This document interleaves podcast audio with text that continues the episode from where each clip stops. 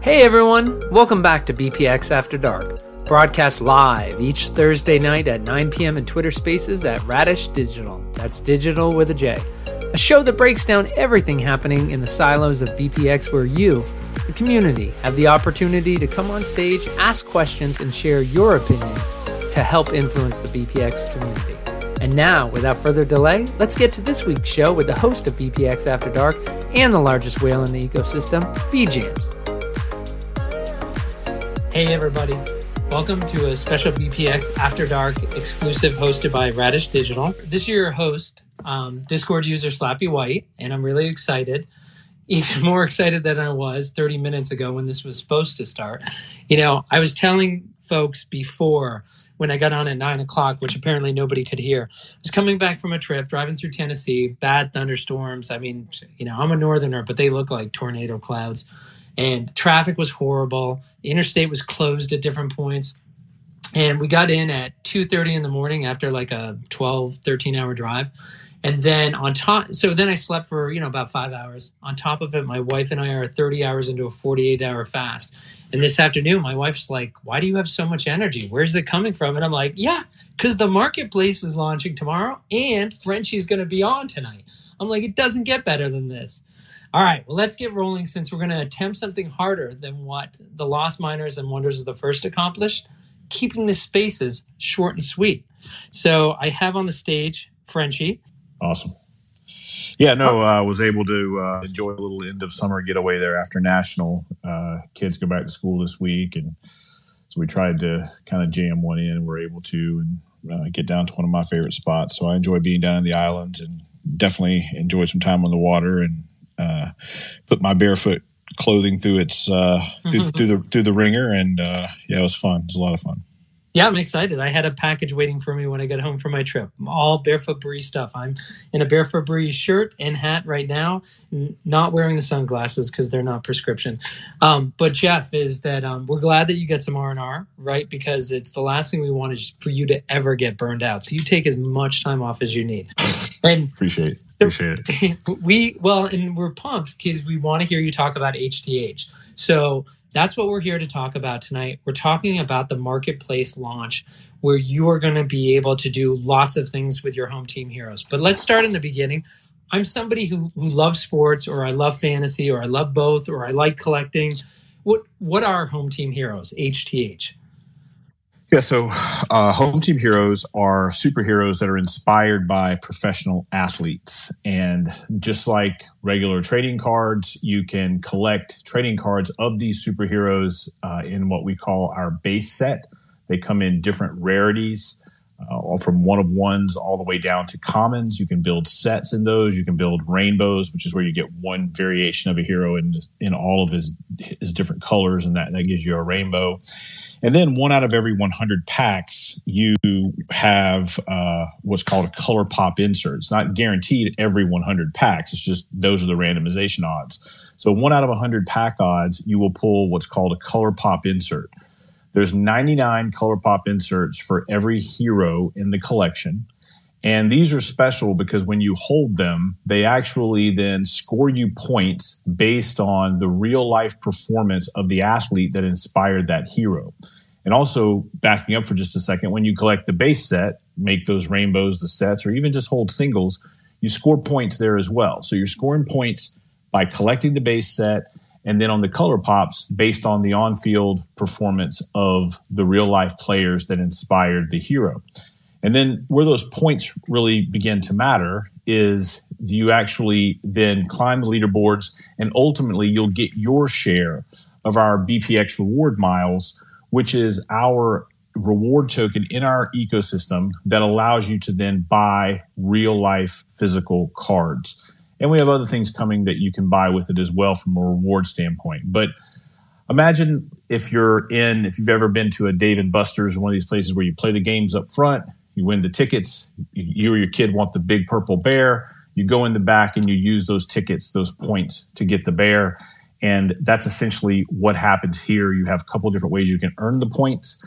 And then those points allow you to get real physical cards. And as those of you that have been in our ecosystem for a while know, a lot of those are uh, quite valuable assets that you can score with those reward miles. And, and so, Jeff, you bring up a good point. Is that um, for folks who are fantasy players, like I've been playing fantasy baseball for decades, and you know, first Yahoo kind of was the main game in town, then ESPN, and it's all kind of the same. And so, what's really interesting is like if if you've been playing fantasy sports for decades, like this is something new. It's something interesting. It's it's a twist on kind of traditional fantasy. It is, and it's really it's really simple and casual. Um, one of the things that you know, I come from the world of collecting and I love collecting. And part of it is because I can do it when I'm able to do it. Uh, there are periods when I have more times than others and I'm able to really focus on and build some sets and do things that I want to do. There are other times where I'm super busy and I can't. So we're trying to build products that allow collectors to have that same approach. You can go as deep as you want to go with something. You can, I mean, you can you can spend a lot of time and have a lot of enjoyment building sets you can have a there's a lot of stuff, a lot of fun you can have within the color pops, putting together different players inspired heroes that you think could score you a lot more points. There's also we didn't really cover this, but every one of those color pops, the art is unique on them, and they absolutely are collectibles. So you can begin to collect ones that have certain attributes that you like. There's a lot of different depth that you can have to it, but the fantasy aspect is super simple. You don't have to worry about setting a lineup every week. Um, for those that are super into fantasy, we're not trying to replace your ESPN fantasy league. We're not trying to replace your DraftKings leagues. It is a different product, but it's got a much because it's casual. It has a much larger reach and a much larger footprint that I think we're going to be able to grow to. I think our addressable market is a lot bigger than the market for other fantasy products. And so, speaking of these people who've done fantasy, and you, you brought up fantasy, you brought up collection, you brought up sports. So, who if we're going to have some new folks listening to this spaces tonight because everybody here is going to share it. And who is who is right for hth who is who are you trying to get to to get into hta is it i've heard collectors i've heard fantasy players and i've heard sports. Is that who you're looking at or is there even more yeah, so the tri- I think the trifecta of all of those things coming together kind of begin to form who the ideal uh, person is that's going to enjoy this the most. But the, the and the more of those boxes you check, the more I think you're going to enjoy it. You definitely have to set your expectations. If you're a hardcore fantasy player, you have to understand what this is. And I talked to some hardcore fantasy players at National and explained it to them. And they actually were. I was a little bit surprised because they were like, "Well, that's really awesome," because I always want to do more but it's hard to do a lot more when I'm already doing my lineups for my keeper leagues or I talk to some daily fantasy type players and they really seem to vibe with it well. But to answer your question, I think it's people who enjoy sports, who enjoy the idea of collecting, or those who are curious about collecting because I think we've actually seen a lot of people that have come into our collection here that necessarily weren't already collectors and they became collectors once they got into our ecosystem and found it to be really a welcoming opportunity for them to begin to explore it. But for HTH, you definitely will want to have an interest in sports. I think that's probably the one box you, you need to check. If you're totally checked out on sports, you probably won't vibe with the community as much. You won't vibe with uh, the underlying mechanics. But once you get past that, I think from a collect, collecting standpoint, you don't have to be a hardcore collector already. And you definitely don't have to be a hardcore fantasy player already. But the more of those boxes you check, I think the more you'll just dive right in and things will kind of feel immediately comfortable to no, you. you bring up a good point, which is I play Sorare, which is a, uh, a blockchain based fantasy baseball uh, competition. And you know what is today? I, I, looked. I while I was talking to somebody who knows a lot about it, I did a quick MLB schedule, and I saw okay, six forty tonight or whenever the it was a night game. I was like, okay, there's no afternoon games. I've got hours to set my lineup for the. They do it twice a week, weekend and weekdays. And you know what? Next thing I looked at my watch, and it was 7:30, and I had missed it. So to your to your point yeah. is right. Is like if I'm owning HTH, is I can then this week I could look at how my players are doing and I didn't have to do anything, but I actually am getting benefit from them.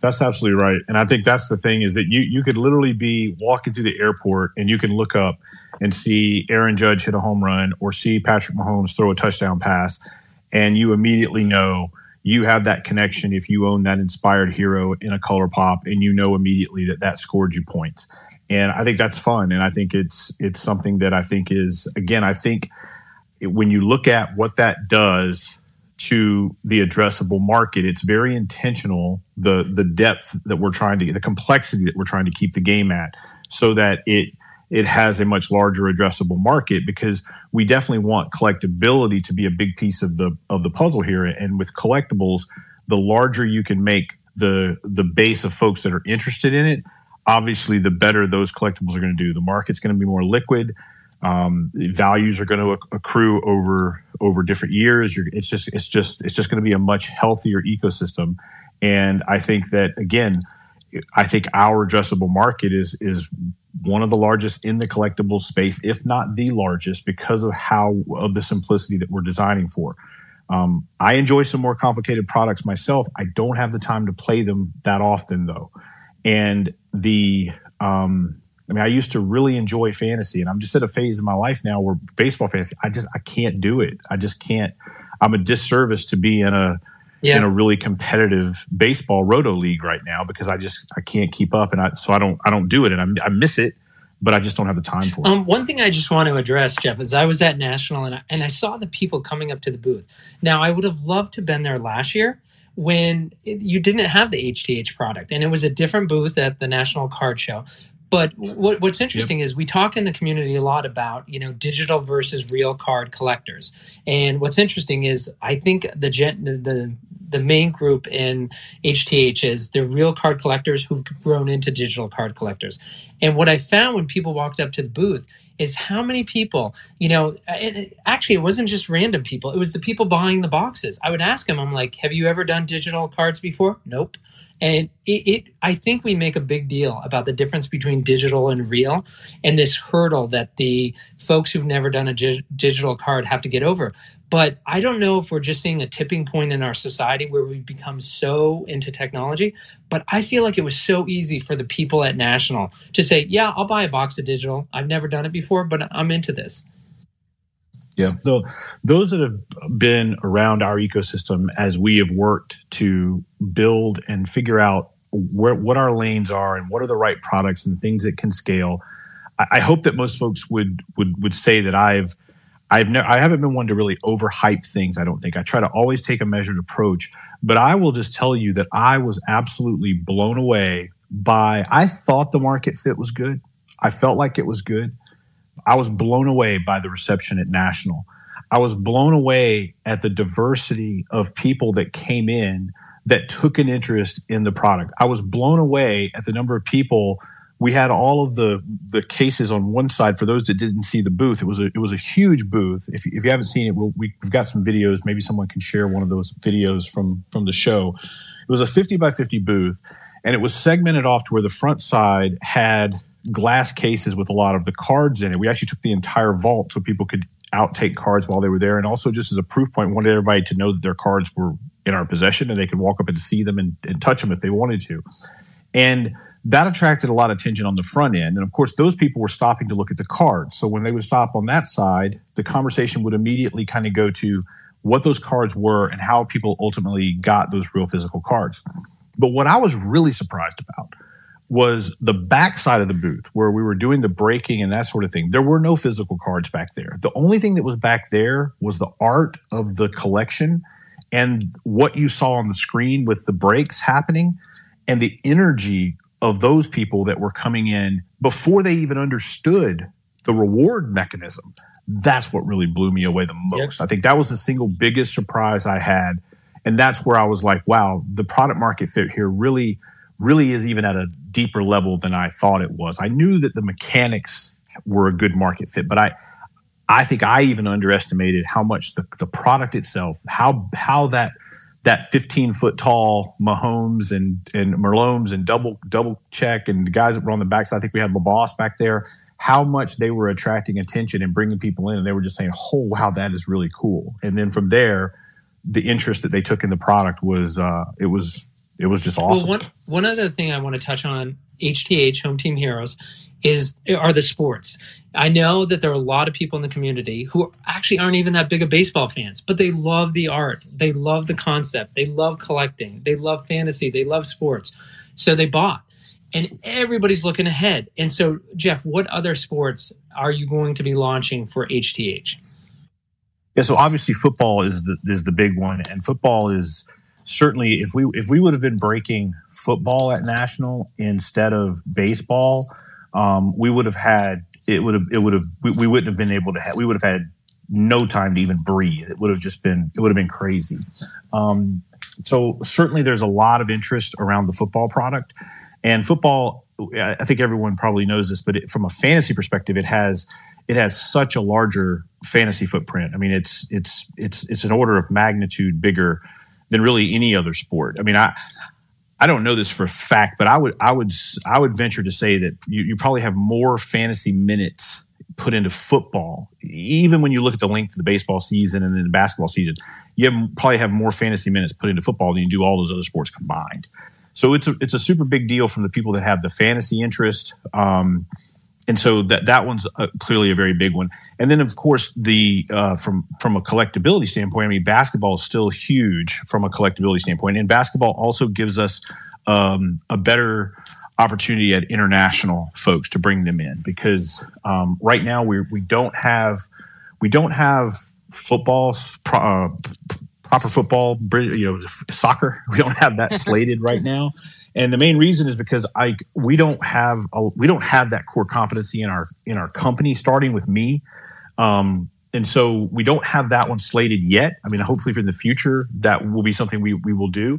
So our best crack at international is going to be basketball. And uh, so right now, it's we're really looking at those big three sports, and then we're um, and, we, and then we've got some other fun things uh, that may pick up some of the lesser sports with a, a smaller release. Um, we, have got some other ideas there, but the, the, ones you can count on are the big three: basketball, football. And, and uh, if Gen Con's listening, which she should be, is that she probably could farm her daughter out to intern with you next summer, and she can be your soccer expert. There you all go. right. Well, so Jeff, is before we go on to the marketplace, which everybody is like, all right, I want to hear about the marketplace. The marketplace. Yeah, everybody. Every, a lot of people here, they already know what the product is. They've heard a lot about Home Team Heroes, but I think I think it's definitely for those that weren't able to attend. Um, and really the first time I've had to kind of speak, I've, I've I posted some things about it, but just to be able to speak to it and, and just to, to hear me say it, like the, the product market fit is, it really is just amazing. And, um, and we've got a lot of things that we can talk about, like growth opportunities around the product. I think one of the things that I've posted and I know has been discussed some within our community is the interest that we had from hobby shops to actually help us distribute the product, to put it in their stores, um, use a code system.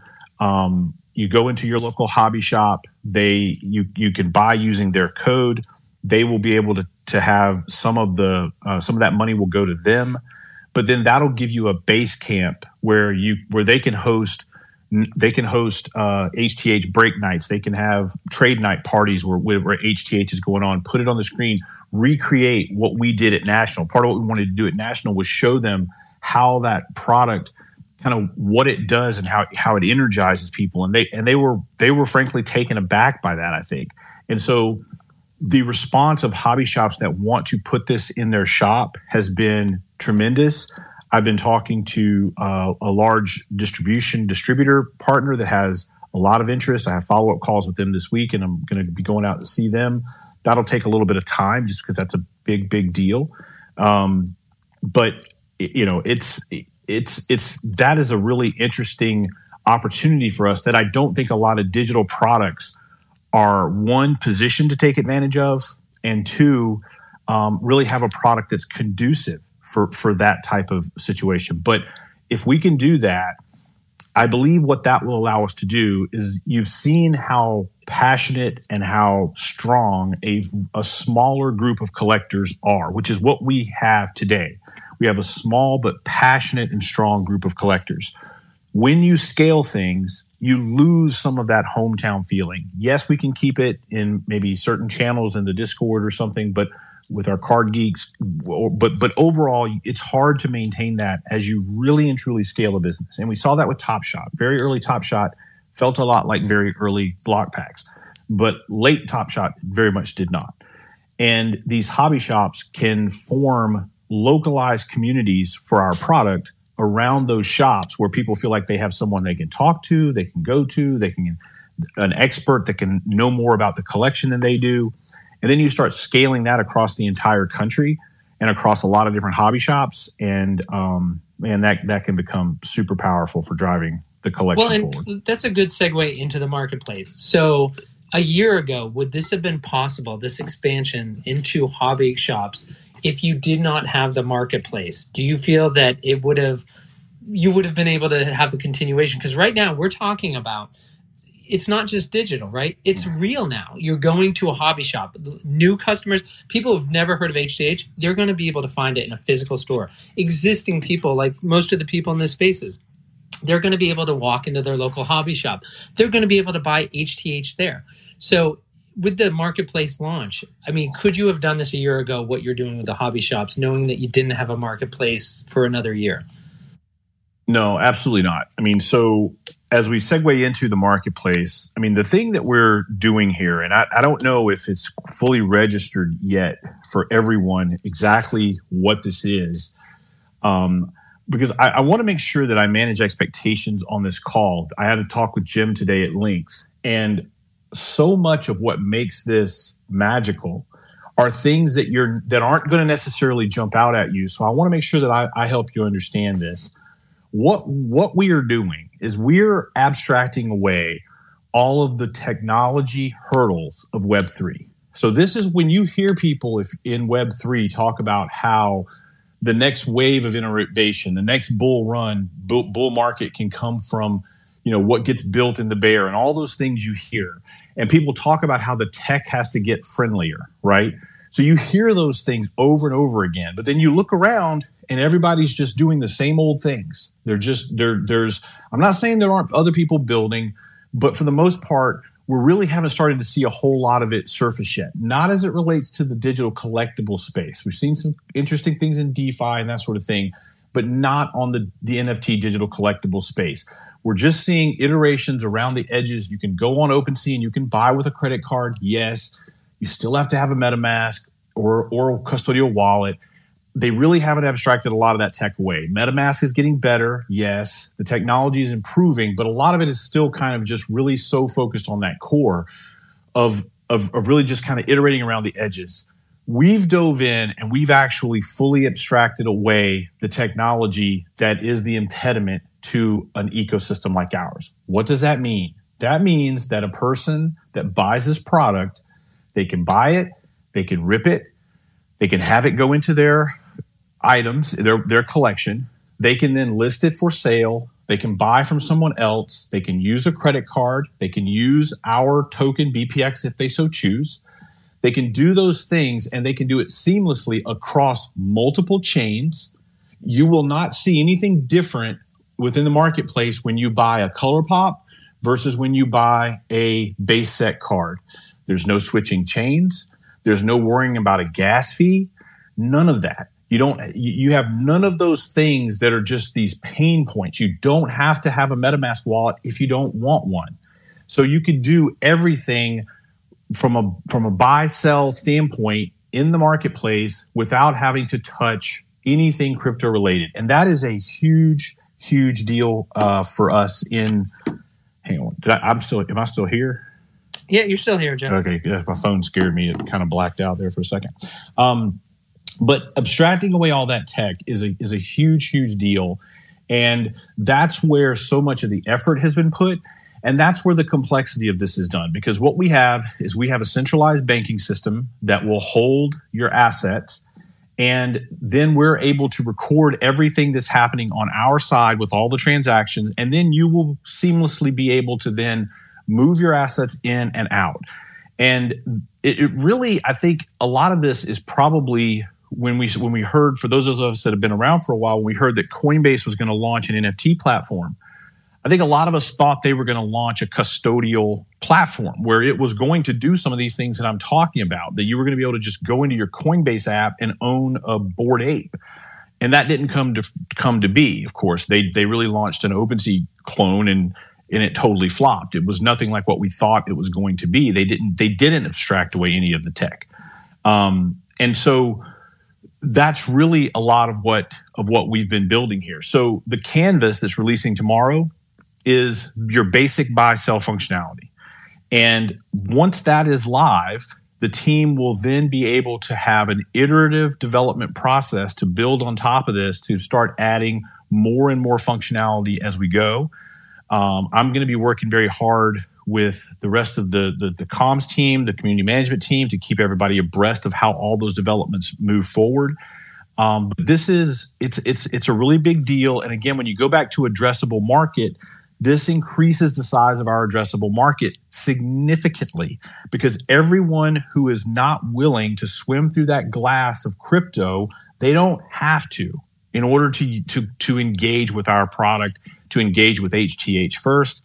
And eventually, and when I say eventually, we're not talking a year for here, we're talking about months, not years. Eventually, all of the collections within the, the, the Blokpax ecosystem. I mean, we'll start onboarding new collections, exposing people to other things that we've built, other fun products that we have.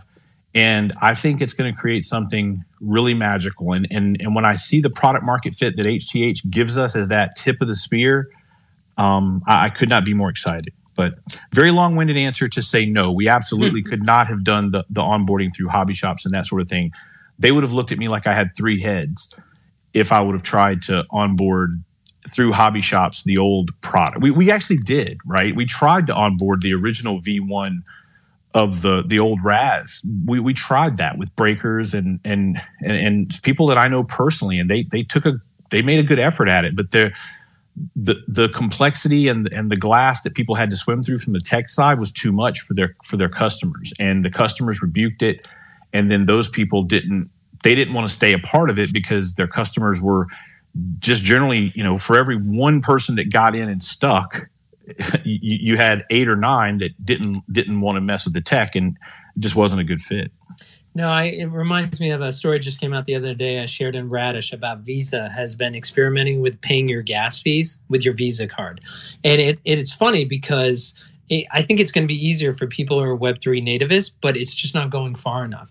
As I was you know, when I would talk to the new people who would come up to your booth at National, is that when I explained how, you know, some of the people who were more curious and want, want to know more of the backstory of HTH, I talked about what self custody means, and I talked about what you know BPX custody means, and how it's just credit card website, credit card website, and you know, I I remember you know, you and Jeff, you and I are about the same age. We're old enough to remember where people thought it was unsafe to use your credit card online, right? They'd rather 100%. trust the yeah, trust the 17 year old waiter with their credit card, but not online. Yep. And and you know now it's like I I mean I have Google save all my credit card numbers, so when I'm on a website, bang, it just autofills it, so I don't have to pull it out, find it, fill it out, and so. I, I, the point I'm trying to hit is that to to change this marketplace so that it's just credit card website, credit card website. That is it, it's like breathing you know it's you don't think about that. You have to think about how things used to be done. La- this time last year you had to think every step through on what you were doing to make sure you didn't get in trouble. Now everybody grows up using a credit card and a website. It literally is limitless. You talked about some of the people who would be most interested in hth but you have almost everybody in america is a target audience for this product Yep. No, I, I, agree. And I think, too, one thing I want to make sure that it's also not lost here before the audience starts to wane, because you start getting longer into these things, you start losing folks. But another important point that I want to make is that I absolutely want to remain true to a Web3 ethos that I want people to have that optionality and not have it just as window dressing. What I mean by that is there have been some other digital collectibles that have come along that will allow you to export them to a wallet. Generally, you can take it out and that's it. It's it's now out. It's in your self custody, and because there really is no market there, nobody ends up moving them out. And um, and, and you can you can find some of those. Some of those are backed by big big VCs. Like th- those are there, but it's really just window dressing. What I want to do with the portability of your assets is not window dressing if you want to hold your assets, I want you to be able to hold them and I want you to be able to move them back and forth freely. And I want you to have as we grow, I do believe that there will continue to be transactions taking place on our collections on OpenSea and other marketplaces that will come along. The space, the, the true self custody space is going to continue to improve. I mentioned that earlier, that it's improving every day. And so I do think that will be something that will be part of it. And I also don't believe that you you can't have that true digital you, you, digital ownership is not necessarily real unless you can put it in your own keys. Doesn't mean you have to, but that true option goes a long way. And when I look at digital products that are completely handcuffed and you can't put them under your own keys, um, or putting them under your own keys is basically like cutting off your legs from a from a marketability standpoint. Like you lose the liquidity within that platform. When I look at those things, to me, I, I don't participate in those ecosystems, and it's because it's it's not true ownership the way that a physical card is. And so we want to make sure that we stay true to that. And and doing that is hard. It's super hard. It's why this has been such a painful build for our, for our dev team. But I'm super proud of where they have it. I'm super proud of the canvas that we have as we work to kind of get that um, feature parity with with OpenSea. Like we're not going to have all that on day one we're again, what you're getting tomorrow is buy, sell functionality. That's what you're getting on day one. Um, other features will begin to come a lot quicker now that the canvas is launched. The centralized banking system, moving those assets around and allowing the portability, that's the single biggest uh, hurdle that the guys had to dev through. Um, and Go ahead. Just one question for you, Jeff. You, you brought up OpenSea. So let me ask you one question. We all know OpenSea isn't always the nicest to play with. They become a headache. Uh, they're not necessarily responsive. So let me ask you one question. If OpenSea does one of their things again, where they just all of a sudden, you know, stop listing one of your collections, is is there just as much priority on your part on hch's part to say like hey what's going on there? To, to get that marketplace open? Or once you have this marketplace open and you also have Rarible and other places like that is there less urgency? And, and will there ever come a time where you'll just say no we're not going to bother with OpenSea well I, I think I will say that um, we had the problem with OpenSea, and I explained in Discord what that was. Their legal team, we're, we're pushing the boundaries on you know, we pushed the boundaries on sweepstakes with the RAS. We we did things that weren't possible without uh, digital ownership. We're pushing the boundaries with the with the way the mechanics work of the color pops and tying that back into fantasy and the fact that we've continued to use sweepstakes to our advantage for that. Um, we're I'm very confident in all of our standing on those sort of things their legal team looked at something and said, wait a minute, what is this? You're going to get fantasy points. They didn't understand it. And we had that issue. But once they finally started talking, and they're a big company, but once we finally started getting a dialogue with them, we were able to get the base set back on. And we have a pathway that we need to, that we're working through on the color pops, um, specifically as it relates to OpenSea. So, you know, I, I want the collections to be tradable everywhere. So, and OpenSea is certainly a part of everywhere. So, no, I, I don't think I would. Um, I, I don't think like I wouldn't I wouldn't take it any any less seriously than I do. But at the end of the day, you all are going to kind of speak with your your where you're going to put your time and energy. And there are some features, like I said, right now. We, I had this discussion earlier today with Jim that you know if you want to do a big bulk bundle listing or something like that tomorrow, you're still better off using OpenSea on the base set for that. Um, but we're gonna have that it's just not going to be there tomorrow. But what we will have tomorrow is we will have the ability for you to list your asset and sell it to someone without gas across chains and do it to someone who wants to buy it with a credit card you get paid in and are able to then you're going to be able to pull out that uh, that BPX and then take it and do what you want to do with it. If you want to convert it or you want to keep it and buy other stuff with it, all, all it's and, and that's a that's a huge huge win and a huge huge canvas for us to build on. So i mean I, I couldn't be more excited about it but i just want to make sure that everyone understands so much of what's been built to this point was that banking system and the infrastructure the infrastructure layer that now allows us to add the feature layers that you will see and touch. But without that infrastructure layer none of this would be possible and the account abstraction, the the wallet abstraction is it's it's really impressive. And uh, hat tip to Jim and Jimmy, they're the two that have done it. Uh, they did most all that lifting on our team, and and I think what they've done is pretty amazing. All right. Well, let me ask you a couple of detailed questions. First off, what is the tech when we see that banner tomorrow? So, what's the technical name? Is it the HTH marketplace? Blokpax marketplace. Blokpax so, marketplace. Yep. So the Blokpax marketplace will become home, and it's just it's just it's it's, it's really going to become block. Just when you go to Blokpax, um, it's going to become the home for all of our collections. It, it, a lot of people that are in this space probably saw the video that I released a month two months ago or so where I kind of walked through what that would become. If not, maybe we can link that. It'd be a great refresher because none of that has changed.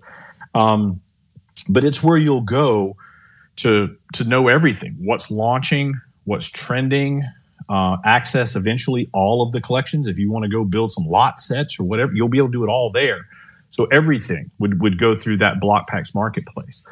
Um, and and so that's that's going to kind of be if, if you think back to when we started talking about too on like letting people everybody understand our ecosystem blokpax is our distribution uh, platform. And it's and, and, and that's exactly what this is. So the, the distribution and marketplace kind of all work into one. And so when you buy in the future when you go to like i said if you want to get new drops you'll you'll go to blokpax and say oh here's the the football drops in pre-sale. Click you'll go over there and you'll buy it. Um, all of that will be kind of your, your centralized hub for that. So imagine OpenSea without the crypto tech and where every collection that you see is a is a collection in our ecosystem. That's that's really what we're building. We're trying to get feature parity with that without the the the glass that you have to swim through in, in crypto. And I, I do have a couple hmm. questions from the geeks that are going to get more technical. Right now, we're moving even uh, we're going slightly technical, and so I just want to warn all the folks who are who onboarded at National, all the new people who are listening about it. Um, I'm just going to let everything that we've covered before. It's like gives you a good understanding of what's happening and where it's going. I, I just wanted this part just to let folks know it's going to get a little bit more into the details. And because most of the folks who are listening, they've been buying things, and, and that's important for folks who are who are buying HTH for the first time today, is that you have you're joining a community that's been buying things from you, Jeff, and the Blokpax team for is it it's let's see, today's August 14th, so two years, right? Two years, yeah. Okay, so you have you have two years, and the number of unique buyers that you've had to Blokpax product is it? It's over a thousand. It is because we've had we had a lot of people from the from that bought in just on Raz that yep. um, that didn't really fully onboard. So um, once we got your second buy in the RAS, they were hooked. Right, so it was like it, it was just, but you had to onboard them to that second one. The retention after they got their second one was astronomically high the retention for people that only bought one not so great. Okay, but so for folks who are the last thing I want to end the HDH new folks is that you're joining a community that's been building for two years. You're joining a community of over a thousand people who bought this product um, that's several years now going. So this is a very established, stable business. And so, Jeff, looking at the details, so you, you mentioned it's the Blokpax marketplace.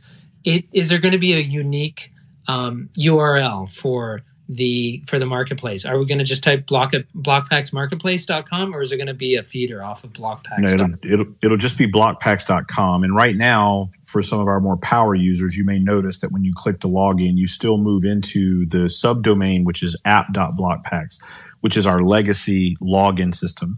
Um, and, and, the, and your your legacy system where you would do your breaks and all that sort of stuff, but all of that will be will be moved up. We have a, a basically we have a we have a new system now that's actually it's been implemented. It's called Blokpax ID. So your Blokpax ID will allow you to then work with any of our products. Where does that matter? That'll matter with something like the Bantam game that Ty's working on. When he when he releases V1 of that, you'll be able to go there and log in with your Blokpax ID. That's already been that's already built. You're already using that. You just don't know you're using it.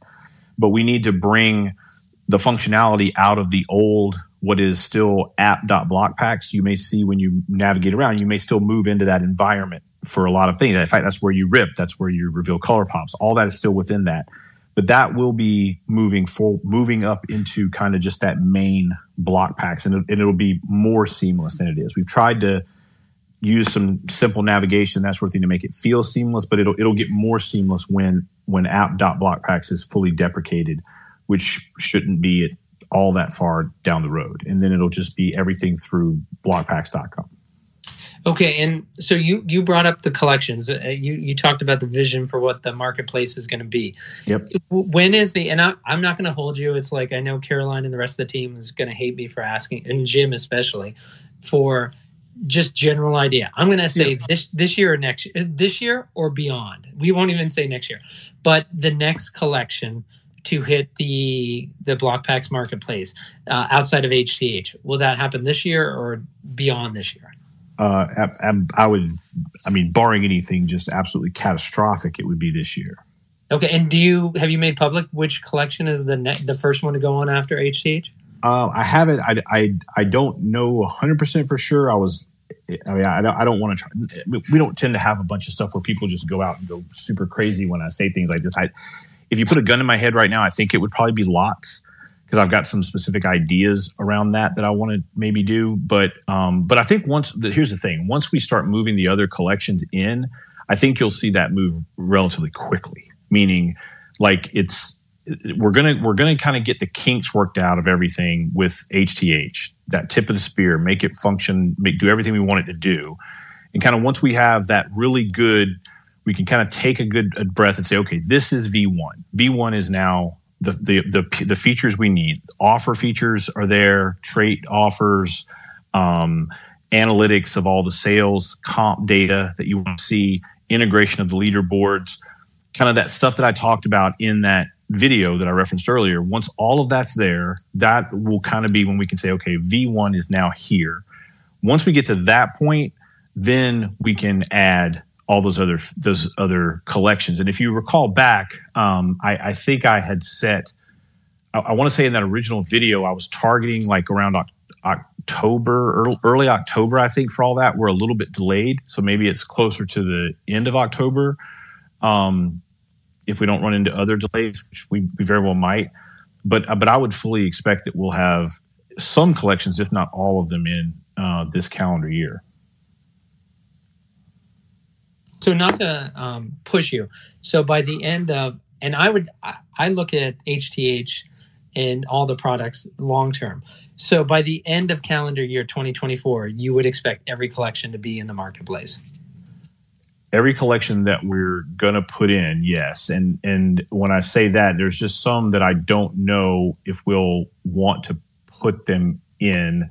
Um, just like we'll, we'll Yes, I, I, I again, I, I, think I think we'll have I think we'll have I, I, think there's a really good shot that everything we want to put in the marketplace that's existing today will will be in there by the end of the year.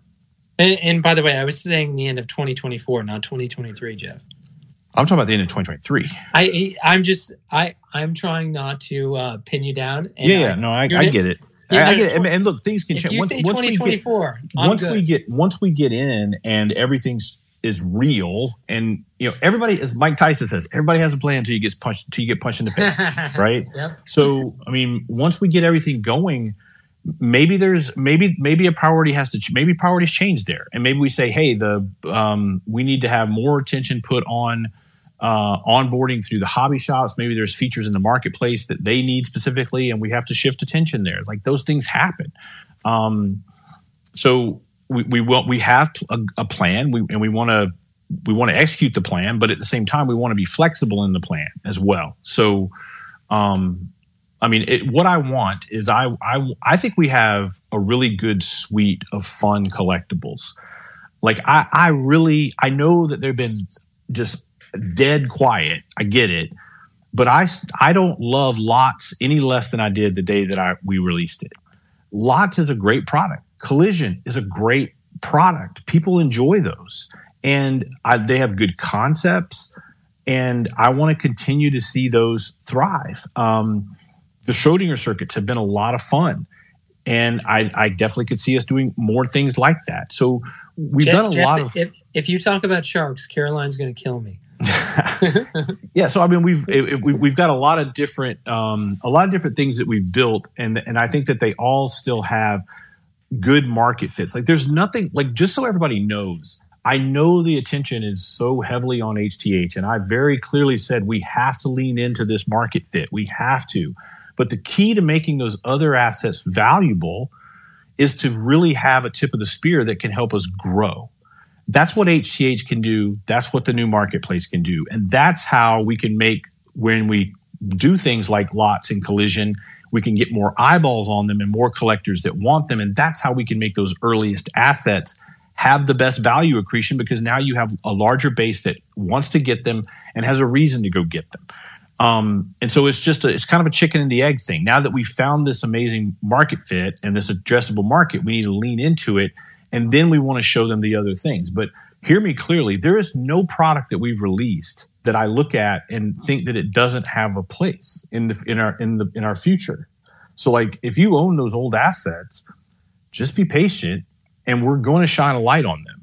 It's not a matter of if we're going to shine a light on them, it's when we shine a light on them. And it's just we just got to get these things built and we have to prioritize and lean into this market fit. And and I know if you're sitting on a huge collection of collision or lots, you, you, you wish there was a bigger market for those tomorrow. I get it, but give us time. And I think there will be. I think people will discover and enjoy those a lot. Well, as, as, as, somebody holds a first in flight, I love hearing that.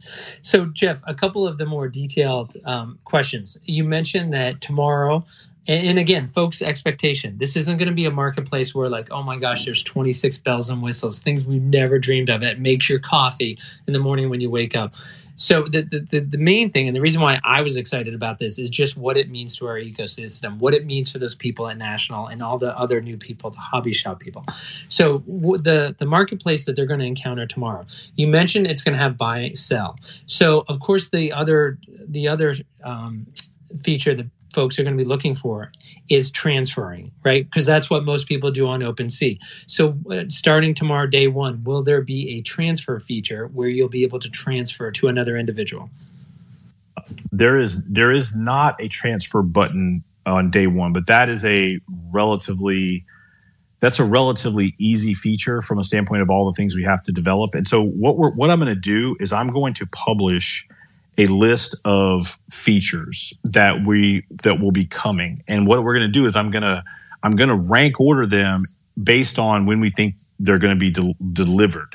And the way it'll work is obviously we're going to try to we will try to optimize that towards how heavily the feature will be used and how complicated the feature is to create and build. So like because of what we're doing with the ability for people to make offers with a credit card and to to handle the someone buying with a credit card they buy they pay it's done. That is is built and ready to go. Offers are a different beast for this. It's not like OpenSea we have very unique challenges that we have to figure figure out that aren't on OpenSea and so that feature although i know it's one that people will want it's not one we're going to have on day one. It's very so it, it has high importance, high use, but it's also complex.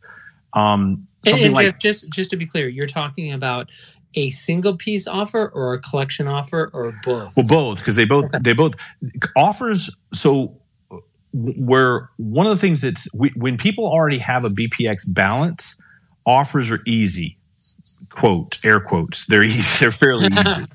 The, the hard part is the people that don't have an existing BPX balance, which are very critical. That's the whole reason we're building this, right? If you want to sell to people via an offer that have crypto, that you could do that on OpenSea today. That so so we're looking at how do we get that liquidity injected in from people that want to make an offer, but ultimately they have to consummate that sale with a credit card.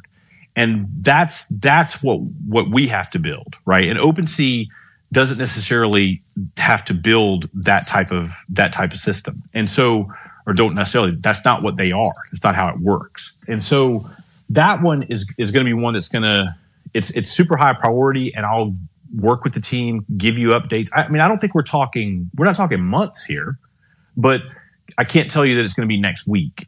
Like i don't know exactly when that'll be. Something like transfers um, we can move that one up and, and, give that a higher priority, especially with the amount of OTC that gets done. Um, that's one that I'll I'll talk to the guys. And the fact that you brought that up, and it makes sense that that people would ask about that. Um, so I'll, I'll, make sure that that one gets pushed it, up, up the list of priority. In talking about the technical nature, which I can only imagine how difficult it is. I mean, one is if you're able to do an offer for a single digital uh, HTH. But then if you want to do a collection offer, and then in addition to that, right, there's trait collection collection offering. So long term, are you planning to take the collection offering to the trait level? Yeah, all of that for sure, hundred okay. percent. Like, and and so the hard part of that, I I actually had a discussion with Jim. Um, since I got back, we, we talked about this for about an hour because I needed him to educate me more on the challenges in this. The, the biggest challenge is really not in whether it's a collection offer or it's a trait offer, um, that is not where the the main um, the main complexity lies. The main complexity lies in how do you handle it from a banking standpoint when an, an, a, a seller accepts an offer the seller we, we can't i don't we, we don't want to be in a situation like it is on ebay where you accept an offer and the person may or may not pay it right? That that would suck, and that and that mm-hmm. that's that's one of the things that crypto prevents. Like as long as they have the ETH in their in their wallet or they have the the ETH in their bidding pool on Blur, someone accepts an offer and that's it. It's it's done. And so we want to keep that same functionality, and we want to make it to where when you accept an offer in our in our marketplace, you as a seller have that same assurance, you have your BPX immediately. You can immediately pull it and take it to Uniswap or do whatever you want to do with it, or hold it, you know, again, fully whatever you want to do with it. So we have to solve for that. And so there's a couple different ways you can go. You can prepay the make the the, the credit card user prepay on their offer. That's a huge friction point, and a lot of people will feel they won't like that. Um, so the way that the users will like better is that you extend them credit and you say, okay, you're a new account, you can offer up to a thousand dollars. Well, if they make an offer for something and it's and it gets accepted, we the company are we we we basically buy that asset from the seller. We've now taken on that credit risk, so we have to manage for that, and we have to make sure that we can establish those type of things in a way that makes sense for us. And another way is you could preload some um, some some credits, and then maybe you could pull them back out. There's a couple of different ways that it could be skinned, but it's complex. Is my point? It's not a it's it's not it's not easy, and we haven't built that yet. And that's but it's an important feature, and offers are one that we will be that'll they'll have a lot of our attention once the like I said once that blank canvas is up and we can start iterating. We know that's super important to the liquidity, and it's one that we will be we'll be hyper focused on. Well, and one other complex issue, which I'm not sure if it's on your radar, if it's something that's going to be this year, next year, or just not even on the roadmap, auctions. Is that a functionality that you're planning to introduce to your marketplace so that absolutely. folks can? Yeah, absolutely. I tweeted about this the other day. Um, I, I believe that one of the things that digital collectibles need is I believe that auctions of digital collectibles need to be normalized to the same way that physical collectibles are normalized. If you go out and you pull a big card you pull a 101 out of Topps Chrome. You may not know what it's worth. Um, I saw today that they're going to be putting in in Bowman Chrome. It's coming out in a couple weeks. They're putting in legendary players that never had first Bowman Chromes. So somebody is going to pull a one of one Babe Ruth Bowman Chrome Superfractor. What is that thing worth? I have no, wow. I have no idea what it's worth. I don't know if it's worth ten thousand dollars or hundred thousand dollars. I don't think it's worth five thousand dollars just because it's it's it's it's a it's a it's a cool. Some might call it gimmicky, but it's a fun gimmick.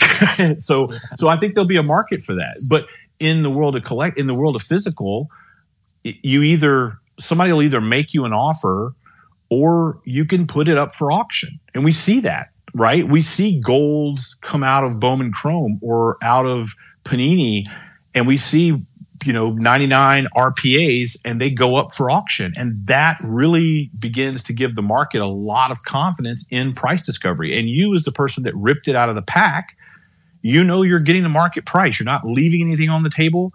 You can try to negotiate and maybe you can like get someone to pay you more. And most people start there.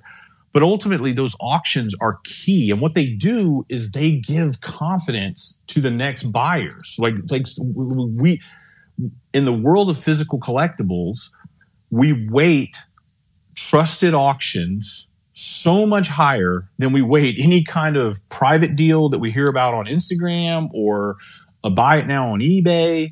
It's like, show me what a card has gone for on Goldin or Heritage on bids and we got a comp, man, and I'll I'll pay you that that's the number we'll start working off of, whether I'm the buyer or the seller, like that. And we just don't have that in digital, right? So the, the because the markets are they're just these kind of floor driven hybrid speculative instruments there that that that we see on OpenSea, and it's not necessarily indicative of of what these things would be worth if we had that auction price discovery. So I think that's critical. And I want to normalize and I think no no ecosystem is better positioned to normalize that than we are. Because so many of our people are already accustomed to that. Um, accustomed and, to ripping a big card out of a pack and being and, and, being willing to put it up for auction. And and and I think and, and I think what that'll do for market confidence overall, if and if we could if we could start getting 20% of the sales done by auction, imagine what that'll do to the the confidence that the market will have in comps around everything else. You know, it would be it would be huge. Yep. And and Jeff, is that something that you think is a 2023 or a 2024 addition to the marketplace? 2023. Okay. And let's see, a couple other things. I, I know we're getting close to the end of the hour, and so I just want to hit a couple things. So walk us through a transaction. So tomorrow, when um, when the marketplace opens, is that you have a red super baby for sale. And so mm. when you go to list it, are you going to choose which currency or which which payment method you listed in or is it just the system's going to allow and actually that's the bigger question will it allow if if i want to list something do i choose what i listed in if i do what are my options okay that, that's an interesting question because i need i didn't let me just make sure that i make this super clear because i'm kind of a little bit surprised at that question it, it you'll list it in bpx I mean, that's that's BPX is the currency of the Blokpax marketplace. So that's this is this is the single biggest utility for our token is to continue to have it not just in the reward auctions but across everything that we're doing. And so when you list something for sale, you will list it for BPX within the BPX marketplace. And when that credit card buyer buys it, we will look to see what the the current swap price well, is. And, and, let's stop you there for one second. Yep. So when the person goes to buy it, so I list my red super baby for um, it's a Red Sox player, so one or two BPX probably.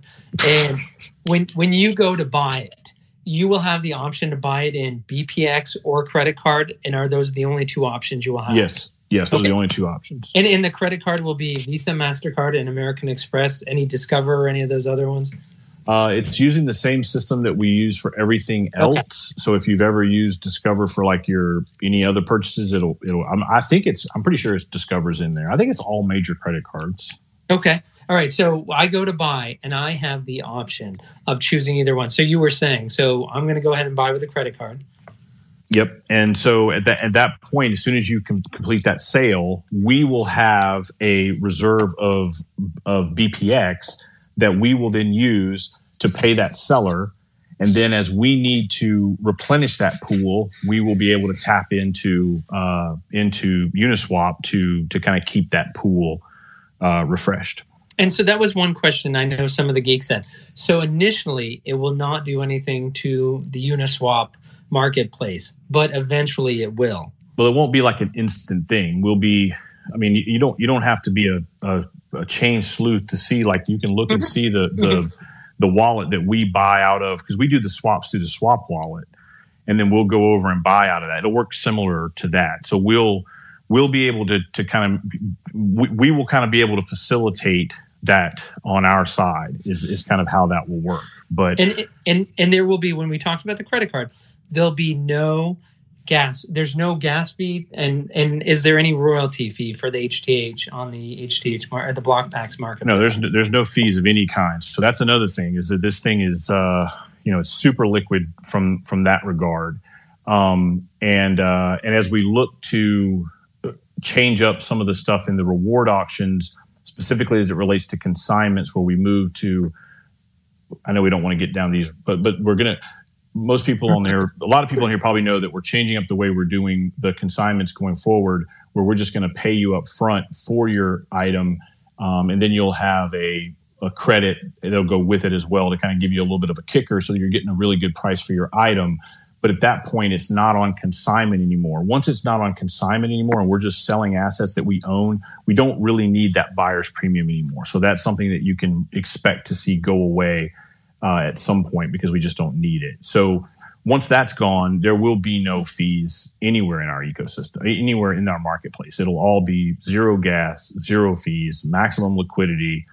Um, you know, we're gonna we're gonna build our business and make our revenue on the core products, and we want the the markets to be as as efficient as any markets on the planet. And I and I think that that having that no fee structure is the way to do it. Then there's no there's really no incentive for you to do anything OTC other than currency. Like I know that you'll see some people will still sell stuff for PayPal. I, I know that, but um, but other than that, there's really no other incentive to, to to drive you off of the marketplace. Well, and, and the incentive to stay is that one of the things that I love about the credit card is that, and that's one of the things that drew me to Blokpax, that I could use my credit card. It was easy. And what's better is the fraud protection, right? We've all grown accustomed that Visa, MasterCard, and American Express are going to look out for us. We can always pick up the phone and call them. We can dispute anything. So it gives a level of security for the new folks coming in that say, I, I know when I use this credit card, I'm protected when I make this purchase. And I, I do there are a couple other questions that came from the community. There were let me get to one, which is will color pops and standard um, home team heroes all be in one seamless spot when I log into the Blokpax marketplace, or will they be broken out separately like they are on OpenSea? They'll be shown as two collections. The view you're seeing now is the way that it will work. So it will look like and I think that makes sense. Like there's no we don't have to do it that way. We could show them all together, but um, I think it's, I think it's, I think that that's better the way we do have them is where they're still they're they're still standalone collections. I think you, you kind of either want to go in and grab some color pops or sell some color pops, or you want to go in and do a base set. But it's it's just one click off to the side to move between those two those two um, collections. So they will be separate, but it's not because they have to be per se. And it doesn't change. It's seamless as you move from one to the other. It's not like you have to switch networks or anything like that. One thing that is very important that I would like to say, um, I should have said this earlier. We, haven't lo- lost a lot of people, but um, so the interface for sending in assets to central banking and removing assets from central banking, it is built. It is fully built. It has not been fully audited yet. So we're not going to turn that interface on tomorrow. What you will be able to do, however, is it there's nothing to audit when it comes to you sending whether it be BPX that you want to send into the banking for your credit or if you want to send in assets that you want to list for sale. However, it is super important. Please hear me on this. If you don't hear anything else tonight, hear this there will be a separate address that you have to use to send in your base set assets versus your main chain assets. You have two main chain assets your BPX, your color pops. You have one asset type that's on Polygon, which is the base set for, for, for the purposes of, of what's coming right now with the marketplace. You have to send your base set cards to the Polygon address only. If you don't, they will be lost. Like lost, like we can't recover them because we use for centralized banking, we use what's called a Gnosis safe. It's technology that really fits the need here for the centralized custodian very well. However, it is a smart contract. It is not a wallet that you're sending those assets to. Once the interface is built, the interface will handle that, or not built. Once it's released, the interface will do it. It'll be point and click for you. You won't have to worry about. But tomorrow, if you want to say, all right, I'm going to send in 10 base set cards because I want to list them and see how the marketplace works, make sure you send the base set cards to the Polygon address and make sure you only send your color pops and your BPX to the main chain address. We'll we'll post that. We'll we'll put sh- flashing lights on that, but don't screw that one up. If you do get anything else right, get that right. So Jeff, if tomorrow I, I'm going to go into my MetaMask account and I'm going to take 10 of my home team heroes and I'm going to send it to the marketplace.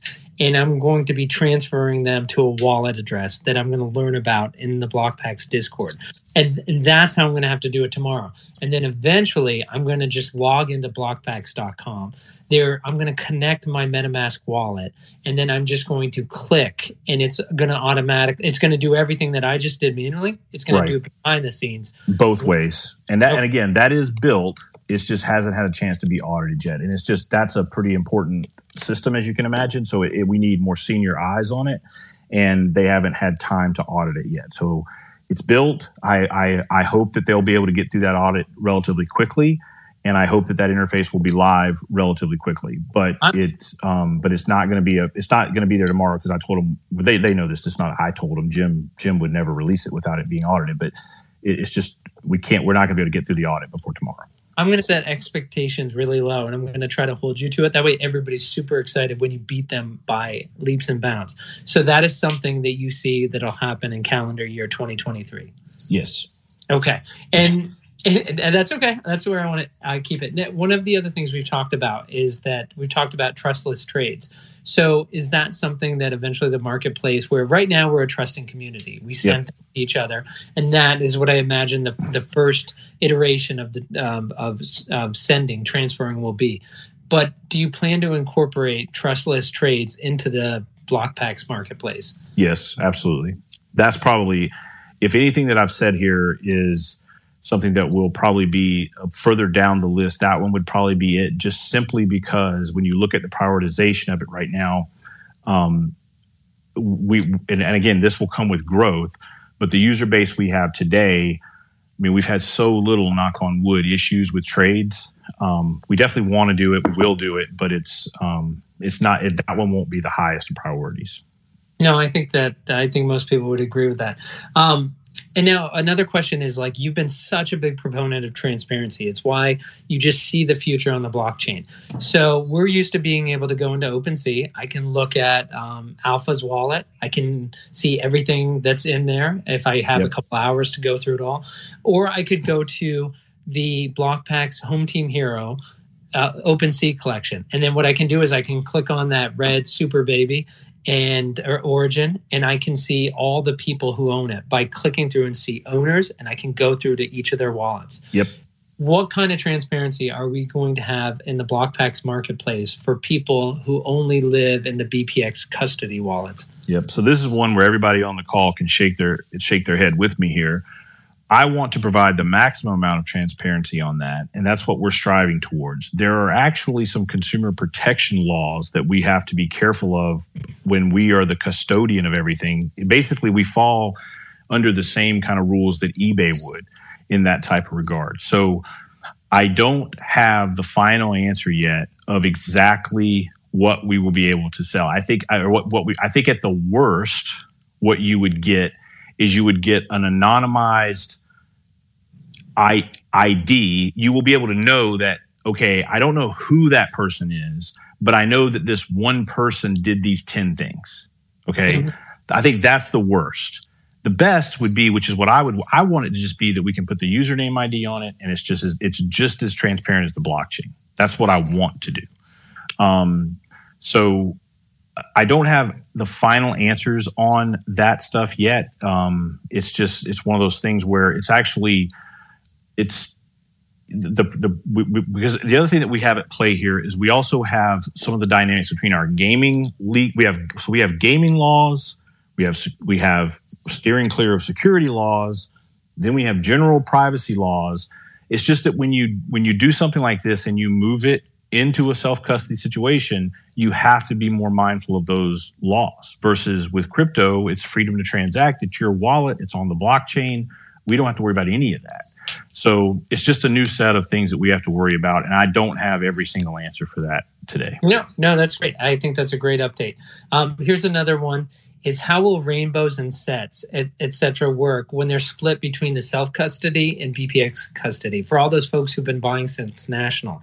Yeah, um, this is a this is a beautiful one. It's it'll it'll it's gonna it'll basically the way everything's gonna work is we're gonna look at the account level, and it's going to know what you have in the Gnosis safe and what you have on chain, and it'll be able to aggregate all that up. So when you look at leaderboards and that sort of thing, it's not like you're going to see okay this is BJAMP's self custody, this is BJAMP's, or it, it'll it'll it'll it'll push that up at the at the um, the top end user level. So I think everybody will be real happy with where that stuff lands. And so when you look at the HTH set builder uh, leaderboard and you see your rank right now, so right today it doesn't show. It, it doesn't today, but it will. It will. So and, the system the system is built for that. And as far as what the update will be on that, um, some of that is the this it's the same it's the same tech that is allowing us that, that does the uh, the transfers in and out the banking management API not to get too technical, but that's the same software build that will then allow the integration with the um, with the with the leaderboard. So again, it is tech that is it is the, the the underpinnings of it are built. It all has to be hooked together so that you can get that that view across everything. And now I wonder if that's going to be the same tech because it would help create the leaderboard. But folks asked about functionality to help build out rainbows. So can I look at Set Builder? see that I'm missing one piece of a rainbow, I click on that. It takes me straight to the marketplace and with what's for sale. Yeah, if, if you I, refer, yeah, yeah, definitely. If you refer back to that video, remember um, that was one of the things that I covered is that you know this is a big vision that Jim has. Jim Jim wants all of that to be seamlessly integrated for collectors, so that when you're looking at the market and looking at your collection you, you have your set your set builder and like you you see what are needs and what are not needs. Like he he has a whole plan for how he wants that to to come together. And so he's been talking about that since day one is that once he has ownership of that UI how he'll be able to make the the the the, the collector set builder experience and the buy sell experience much more integrated and the other thing that will allow us to do too is it will allow us to add things like um, achievements and features. So like when you complete that rainbow, um, getting a little trophy icon or something. I mean, people people enjoy that. I enjoy that kind of stuff, right? I mean, it's just fun. It just it's and, and that's part of what we're here for. So, getting those accomplishments and also incremental rewards that that we can do. Like everything doesn't have to be just the end of the season. Like it's we have a lot going on right now but once things are once things are in uh, in better shape, there there will be a lot of opportunities for incremental rewarding, and so all of that stuff we want it to be seamless within Blokpax.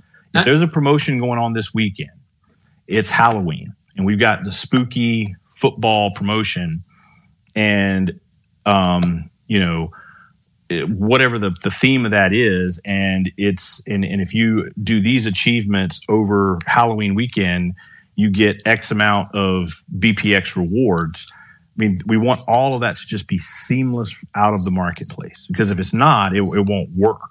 And so so that's what you can expect us to be working towards there is just full seamless integration of all of that the features as it relates to your set builders your building your collections out all of that I, I have to chuckle, Jeff, at uh, going back in the first part of your comments where you said when things slow down. I've been here for two years, and I'm still waiting for you to slow down.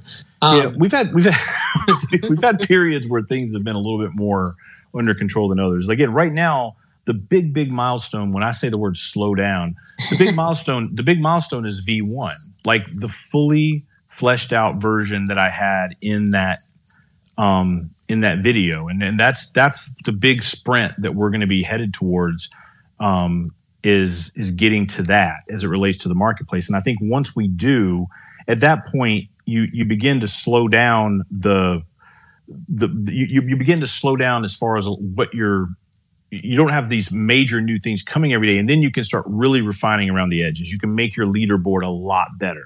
You can make your analytics a lot better your comps. You can you can begin to, to really refine those things. So it's like, let's get the solution 80% there as fast as we can. And then let's get all of the solutions to 80. And then let's come back and take them from 80 to 100. And so that that's kind of what I'm referring to there. Okay. And I, it looks like I just have three more questions that folks have asked, uh, sent to me, they wanted to hear about is that um, you talked about hey tomorrow you're going to put flashing lights on it and say make sure polygon assets the base set of hth go to this address. The the ETH chain um, uh, uh, ColourPops go to this chain. so when you're going when you're going to send those assets into that address, it's just going to be like a normal transaction, right? You're either paying Matic or you're paying ETH in gas fees, and it depends on the time of day. That to, to get those assets into uh, BPX custody in your name, you're just going to have to pay that gas fee to take them out of self custody. Correct? That's right. It's just like it's just like sending it to doing a trade and sending your buddy a, a, a base set or color pop. It's exactly that like that for sure. And um, and again, one of the things is is that the people that are totally new, they don't have to worry about that. So that's again, that's why we didn't hold up for that interface for the for the because the interface audit is because the people that um, want to that have stuff self custody and want to send it over, they know how to send something on chain. And so once you send it into that banking address, it automatically recognizes your account. You need to send it from the same wallet that's tied to your account. If you screw that up, that's not the end of the world. You could make a new account, um, or you could tie that wallet to you. There's workarounds for that. So we know somebody's going to screw that part up. The one we really don't want anybody to screw up is just don't send your main chain to the Polygon address. I'm actually more worried about the base set because on Polygon, you ENS doesn't work the way that it works on main chain. It doesn't resolve the same. So the Polygon is going to be a long address. Um, the main chain is going to be bank.blokpax.eth. So that one, since it's so easy, I'm just worried that somebody's going to kind of be careless. They're going to click a couple of base set assets. They're going to type in bank.blokpax.eth and they're going to hit fire. And then they're going to, that's, that's where the problem's going to happen. So please don't be that person. Um, don't let that happen. And then again, once the interface is there and it's point and click, then you don't have to worry about it. The, the interface will decide where it needs to go.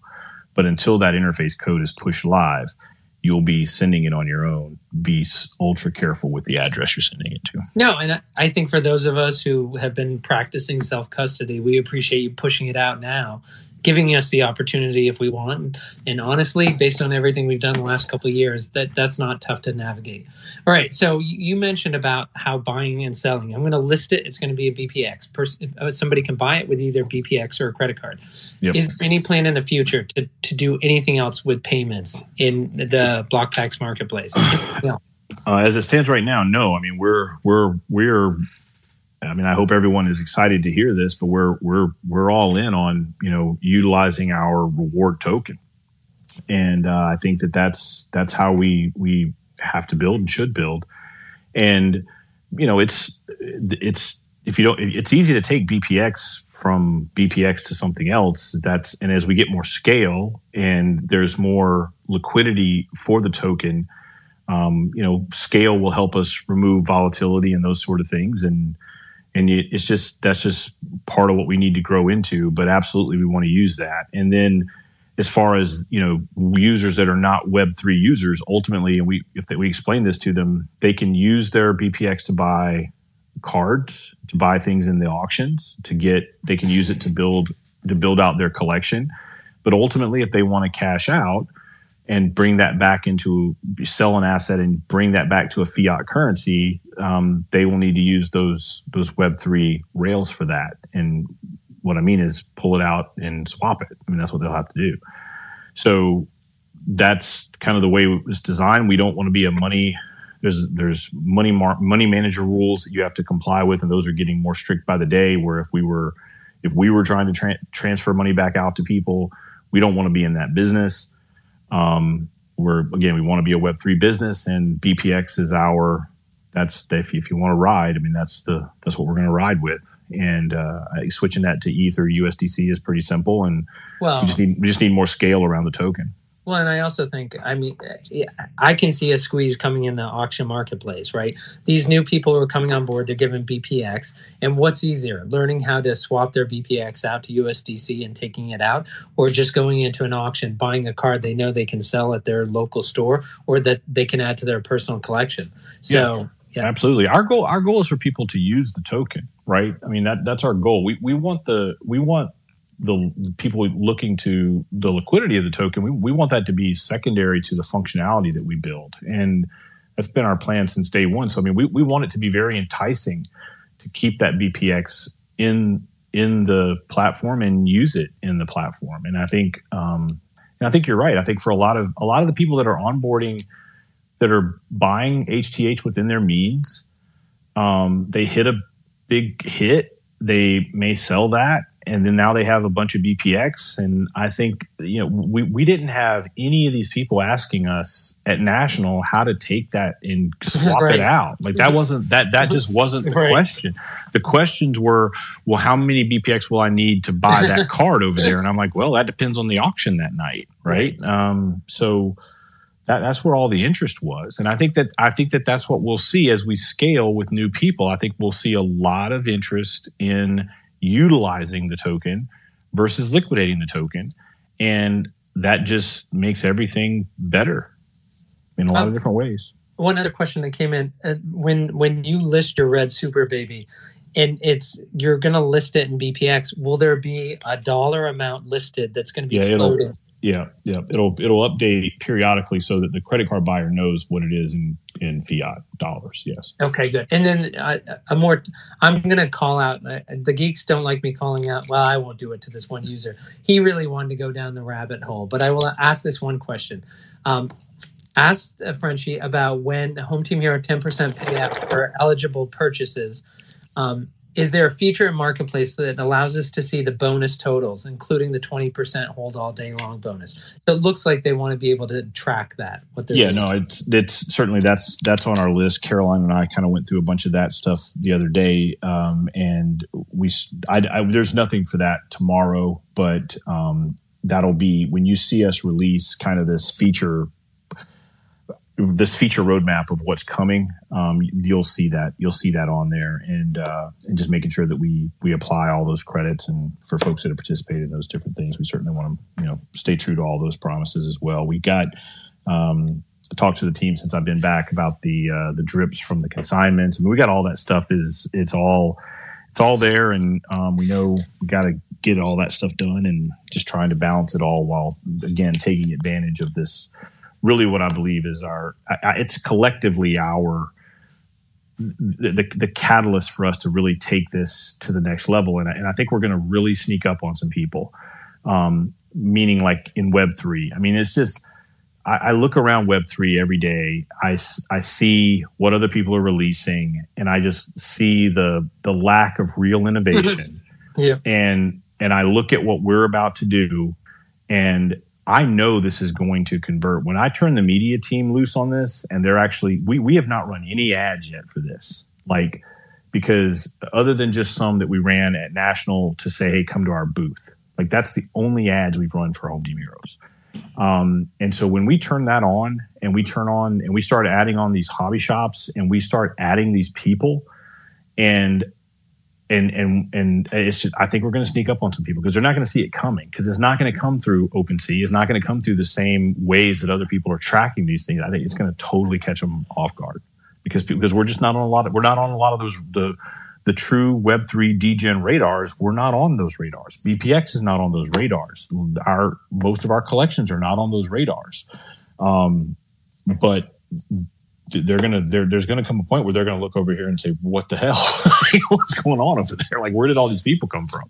And um, and it's it's going to come from that tip of the spear, putting the right product in front of people with a good product market fit that has a large addressable market, and showing them why they should participate in it with us, and then showing them a good time.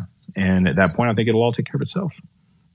Great. And the um, and just to uh, close up one last uh, point we talked about earlier with the bulk transfers, they're not there now, but you do envision in the future you can do a bulk transfer. You can select different qual- quantities for different home team heroes to send over. So that should have functionality. At yeah, Jim. Jim's goal is Jim's goal is feature parity with OpenSea without the com- without the, the crypto complexity. So that's the, when he talks to me, that's that's where like I've heard him use those words today. Like so, if it's an OpenSea feature, he wants to have it, and hmm. and and so it's just a matter of again, how do we tick all those off and and and, and add them in? But if it's if it's a core feature of OpenSea that's like bulk transfers, like bulk listings, like the shopping cart feature where you can add a lot of different things and check out once, all those things we want to have but I just want to make sure everybody understands that's not all there tomorrow.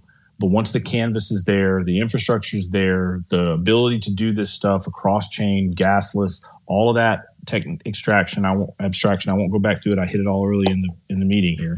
Um, once all once we're live with that, then then they can begin iterating on features, and we can we can begin keeping you all up to date on when to expect those features. Um, and certainly, you can participate in the conversation with us. We're we're not hard to reach. I mean, if, if everybody's asking for one particular feature, then we'll we'll either move it up the list or we'll explain to you why it's where it is on the list. Like we'll we'll, we'll we're not we're not going to change the way we've always developed together with you all as far as keeping you in the loop and um, and and being as transparent as we can on on how we're getting this stuff done. So just be a little patient and have some fun with it and um, I mean, I really want to try to get. I, am I told them today that's like I really want to try to make sure we get as many features, core features done as we can by the football rip, just because it's football, and I and I know that there's going to be a lot of interest and a big surge around the release of that. So, you know, clearly we want that day to be. We we have some buyers that have bought and you know they ripped a baseball box just to kind of see how it all worked, but they're really they're just waiting on football we had a lot of people from national that that's what they're waiting on. A lot of our sales were in the football product, and they're they're waiting on that to rip. So we want to really put that good foot forward for those folks, and so we've got you know we've got this next three weeks, four three to what is it? Seventh, I think, is rip day. Um, it's a little over three weeks that we have here to uh, to try to get as many of those features in as, as we can. Awesome. Um, and along those lines, to POB, he had mentioned uh, earlier that the current fun they were talking about, hey, how about a three column checklist that shows current functionality in the BPX marketplace expected functionality and then o- OpenSea functionality and where they fit on those. Like you'd, you'd have to play with it, but they. Mm-hmm. It sounds like you're already doing that. Jim's already doing exactly that. To POB, that was their concern. Um, so Jeff, it's I appreciate all your time. It's we went 90 minutes, a little bit longer. We were hoping. I didn't know if you wanted to take any questions or if you just want to wrap it up right there with any final words. Um, well, I think again, I was originally thinking that this would be a space we would try to really have that we could run a lot of run some ads to for our new users, particularly. And, and but I, I think as I thought through it this afternoon, I, I thought that well, we're probably going to end up being a little bit more, um, a little bit wider ranging than than that. So I think we're going to need to kind of cut some other specific content for them. I'm not opposed to answering any questions, but um, you know, I, I, don't I don't want us to sit here all night. It's already mm-hmm. eleven. So are are you seeing a bunch of questions or? No, in fact, um, I think folks knew that I when I asked for the questions ahead of time. Um, I think I captured most of them, and folks have been messaging me and sending me. And I apologize, everybody, is that I'm really trying to take in what Jeff's been saying. So what's hard is I tonight I've tried not to read too much of what everybody's messaging me because I'm just trying to hear what you have to say, Jeff, to, to take it all in. So I, I think we're good. I don't see any nobody popped up with a, a speaker request when I mentioned that. If somebody had a pressing issue, I think they would have done that. So instead, let me just turn it back over to you. I'll, I'll give you the final word, Jeff, and then we'll bug out of here. And um, right. I appreciate your and by the way, appreciate your time. Super excited for this. As always, on behalf of the community, thanks for always making yourself available to answer questions, talk about everything that's going on. Is that it makes the it makes the community more fun. Yep. To be able to spend this time listening to you. You know, my my my big my the big thing that I would just kind of try to again say is I'll go back to the point I made earlier. The the market fit here you don't have to just take my word for it. Ask the people that were there. There were enough there were enough community members that were in that booth for enough hours. They saw it.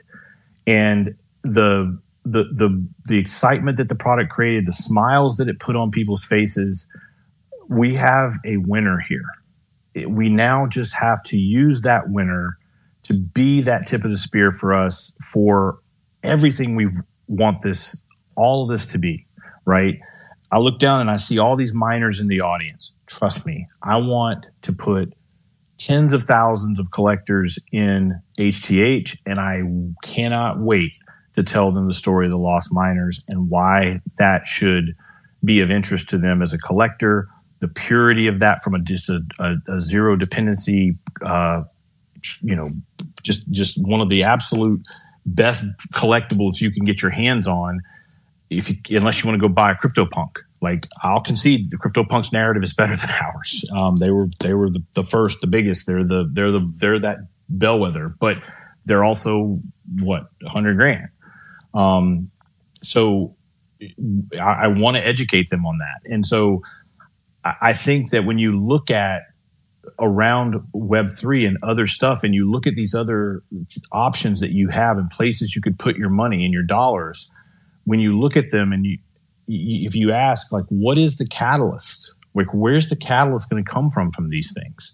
And and and look at where the prices are already based. Like if something is already 20 or 30 thousand dollars for basically a, a, community like how many people are really going to stomach that? Like how many people are going to come into the next bull run and then rush to something like that versus assets that are more accessible to them um, I mean, I want the lost miners to become inaccessible one day, but right now they're not. And I think they're incredibly well positioned. So again, I speak to those just because I look down and I see so many of them in the audience. And I just don't want you to think that, oh, Jeff is only worried about HTH. No, HTH is the tip of the spear for everything. And the miners are incredibly important to me. So are the lesser assets. I'm not going to sit there and name them all off again, but they everything we've created I want to continue to create and continue to build those, and I want us to have our own, like like like it's not just HTH, it's the Blokpax distribution. HTH is a big frontline product, but we have other things that you can enjoy. Um, and we see that, that that that's a good formula that you know because you'll you'll have times where people have got their HTH collection in order. So what do you do today? Well, I maybe I go build this set of maybe see if I can go complete the flight set or something really challenging, right? You mentioned that earlier. I mean, it's um, there's some cool stuff there that people can always go back to, and we can release new versions in a lot of these different collections as we grow and and add new people. But um, and again, it's it's it's I'm I'm looking at how HTH really is something that just is that market fit for the largest addressable market and then how do we peel some of those people off that are interested in the geeks some that are interested in the miners some that are interested in the pirates and the parrots some that want to drop down into those lesser collections? It's all important all of it. And i just don't want anybody to lose to think that we've lost sight of that because we haven't. There's a lot of attention on hth there will continue to be a lot of attention on hth the road ahead you know we've got months of this stuff that we got to really work on here to really get this product fit and really nail it. Um, but we have not lost sight of the whole ecosystem so please don't ever think that.